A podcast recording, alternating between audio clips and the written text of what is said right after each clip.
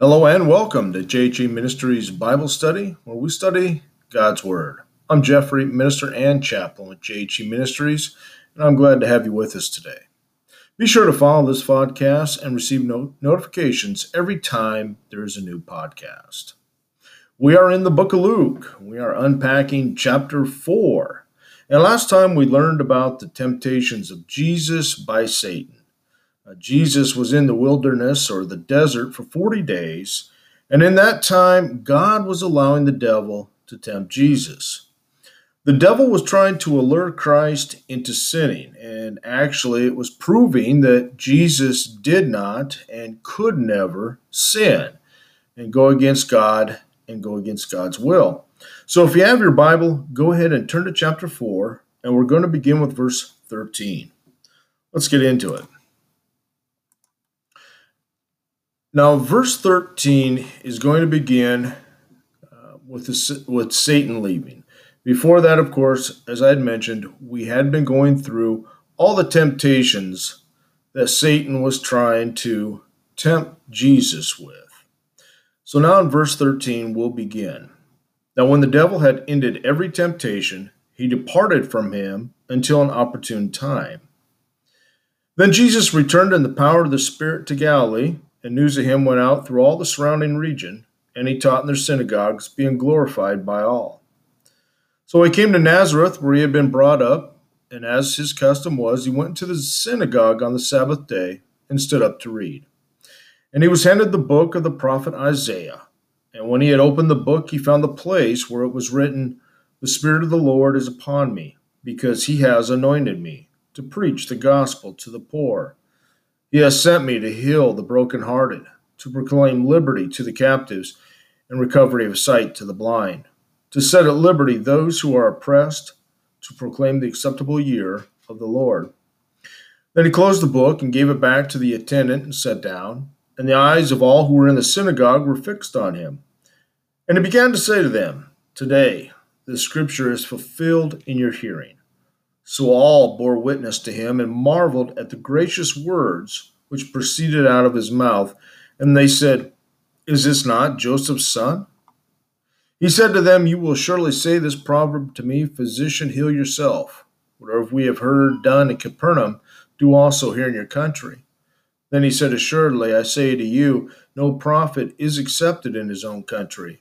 But I tell you truly, many widows were in Israel in the days of Elijah when the heaven was shut up for three years and six months, and there was a great famine throughout all the land. But to none of them was Elijah sent except to Zechariah in the region of Sidon, to a woman who was a widow. And many lepers were in Israel in the time of Elijah the prophet, and none of them was cleansed except Naaman the Syrian. So all those in the synagogue, when they had heard these things, were filled with wrath and rose up and thrust him out of the city and they led him to the brow of the hill on which their city was built, that they might throw him down over the cliff. Then, passing through the midst of them, he went his way. Now, I want to stop there and let's go back up to verse 13. So, Satan's leaving. Repulsed by the sword of the Spirit, the devil left Jesus temporarily until a more opportune time. The temptations usually come in spasms rather than in long streams. That's how Satan likes to work. Now, there's several additional points that should be mentioned in connection with the temptation, and there's about five points. The first one being that the order in Luke differs from that in Matthew. We see that the second and the third temptations are reversed. The reason for this is not clear. But secondly, in all three cases, it's important to point out that it was wrong to obey Satan. It's wrong to worship him or any other created being, and it's wrong to tempt God. The third point to make on this section before continuing is that the first temptation concerned the body, the second concerned the soul, and the third temptation concerned the spirit. They appealed respectively to the lust of the flesh, the lust of the eyes, and the pride of life. Fourthly, the three temptations revolve around three of the strongest drives of human existence. They are physical appetite, desire for power and possessions, and then desire for public recognition, claim to fame, if you will. Now, how often disciples are tempted to choose a pathway of comfort and ease, to seek a prominent place in the world, and to gain a high position in the church. And then, lastly, in all these three temptations, Satan used religious language and thus closed the temptations with a garb of outward respectably. He even quoted scripture. Now, it is sometimes suggested that the temptation would have been meaningless if Jesus was not able to sin. The fact is that Jesus is God, and God cannot sin. The Lord Jesus never relinquished any of the attributes of his deity. His deity was veiled during his life on earth, but it was not and could not be laid aside. Jesus was God and Jesus was man, and it is unthinkable that he could sin.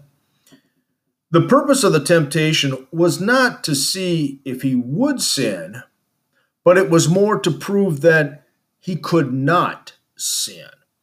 Only a holy, sinless man could be our Redeemer.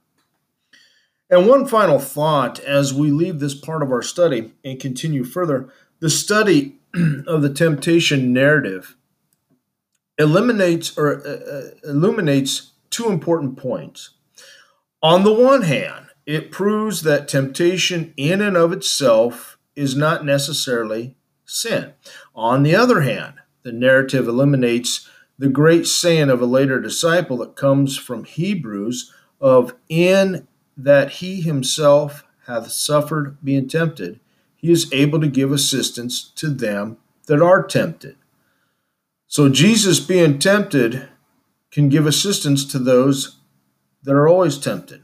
He went through the same thing that we have. There's no temptation that we haven't experienced that Jesus does not know about or hasn't been tempted himself as man.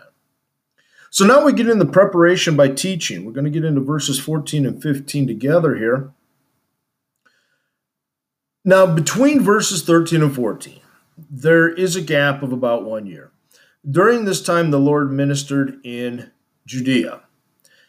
The only record of his ministry of this is in John chapter 2. But once again, as Jesus enters a new phase of his experience, Luke mentions the spatial activity of the Holy Spirit.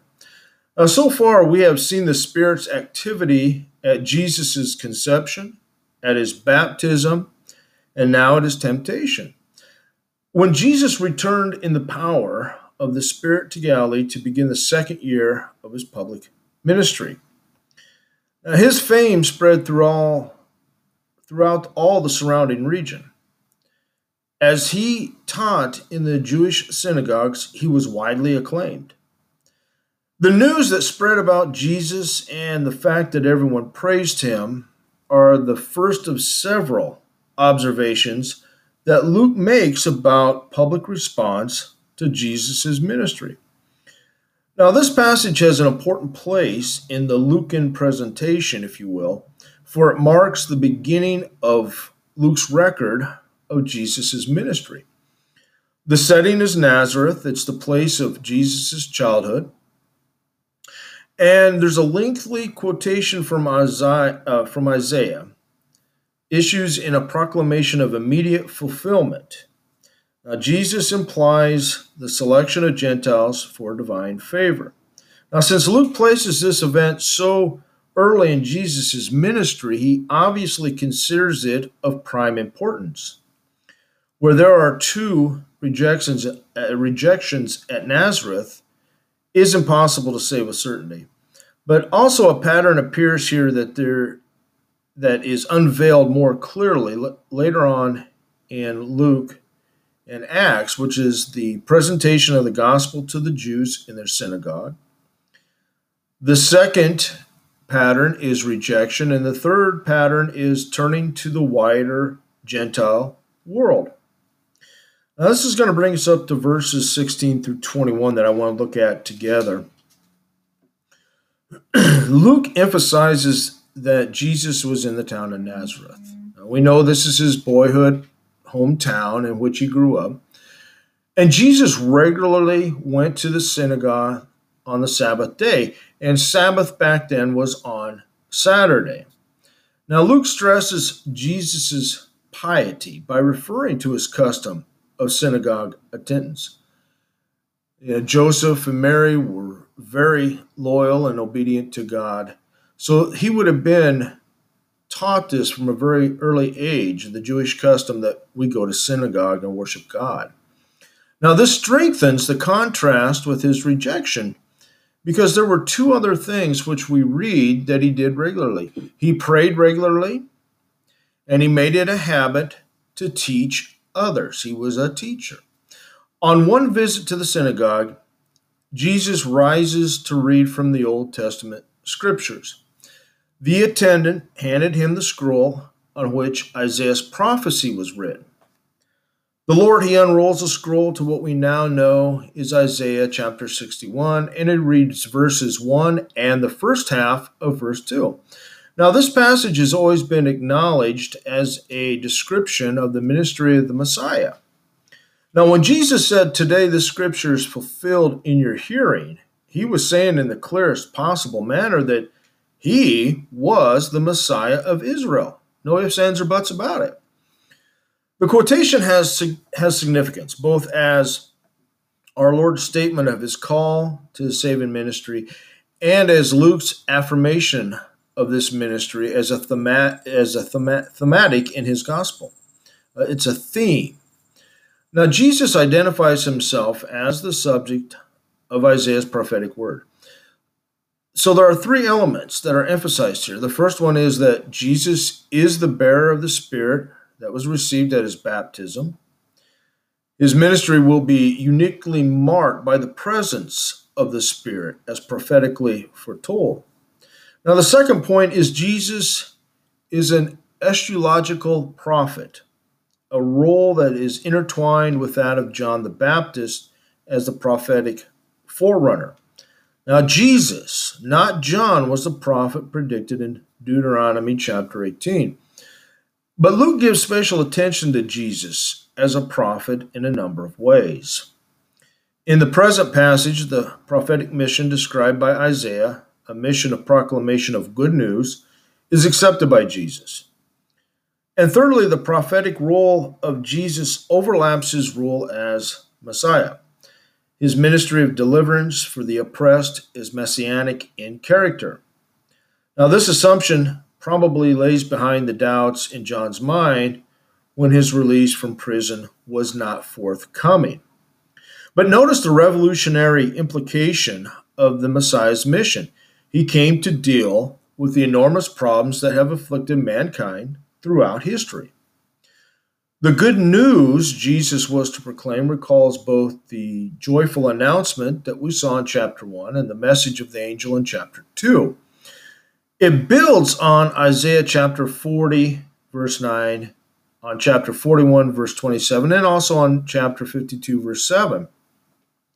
The poor, like the prisoners, the blind, and the oppressed, are not only the unfortunate of this world, but those who have a spatial need of dependence on God. Poverty to preach the gospel to the poor, sorrow to heal the brokenhearted, bondage, bondage to proclaim liberty to the captives, suffering and recovery of sight to the blind, oppression to set at liberty those who are oppressed. In short, Jesus claimed to proclaim the acceptable year of the Lord, the dawning of a new era for this world's sighing, sobbing multitudes. Jesus presented himself as the answer to all the ills and the torments. And it is true, whether you think of these ills in a physical sense or in a spiritual sense, Christ is the answer to them all. Now, the year of the Lord's favor is reminiscent of the Jubilee, one year in every 50 years, when debts were forgiven and all the slaves were set free. And we read about that, we will read about that eventually in Leviticus chapter 25. It defines the time in history when God, in sovereign grace, brings freedom from the guilt and the effects of sin. The inclusion of this quotation is consistent with Luke's stress on the dawning of the new age of salvation. Now, it is significant that he stopped reading with the words to proclaim the acceptable year of the Lord. He did not add the rest of the words from Isaiah and the day of vengeance of our God. The purpose of his first coming was to preach the acceptable year of the Lord. This present age of grace is the accepted time and the day of salvation. When Jesus returns to the earth the second time, it will be to proclaim the day of vengeance of our God. Now, the omission of the next phrase in Isaiah chapter 61, to the day of vengeance of our God, that is also significant. Jesus' audience would suppose that the day of their salvation would be the day of judgment on their pagan enemies, but the delay of judgment means that this time of the Lord's favor benefits the Gentiles also. Jesus affirms in verses 24 through 27 that Gentiles are also recipients of God's grace, even when Jews were not so blessed. And note that the acceptable time is spoken of as a year is the vengeance time as a day. Now, in verse 20, we now have a description of the synagogue procedure. Okay, Jesus hands back the scroll to the attendant who had the sacred duty of handling the revered scroll. Now, after this was replaced in its cabinet or its ark, the reader took the customary sitting position for instructive comments on the passage. You stood to read and you sat down to talk about it.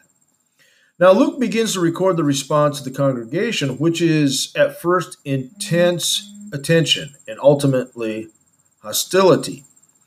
Now the phrases, uh, the phrase "eyes fixed on him" shows intense emotion.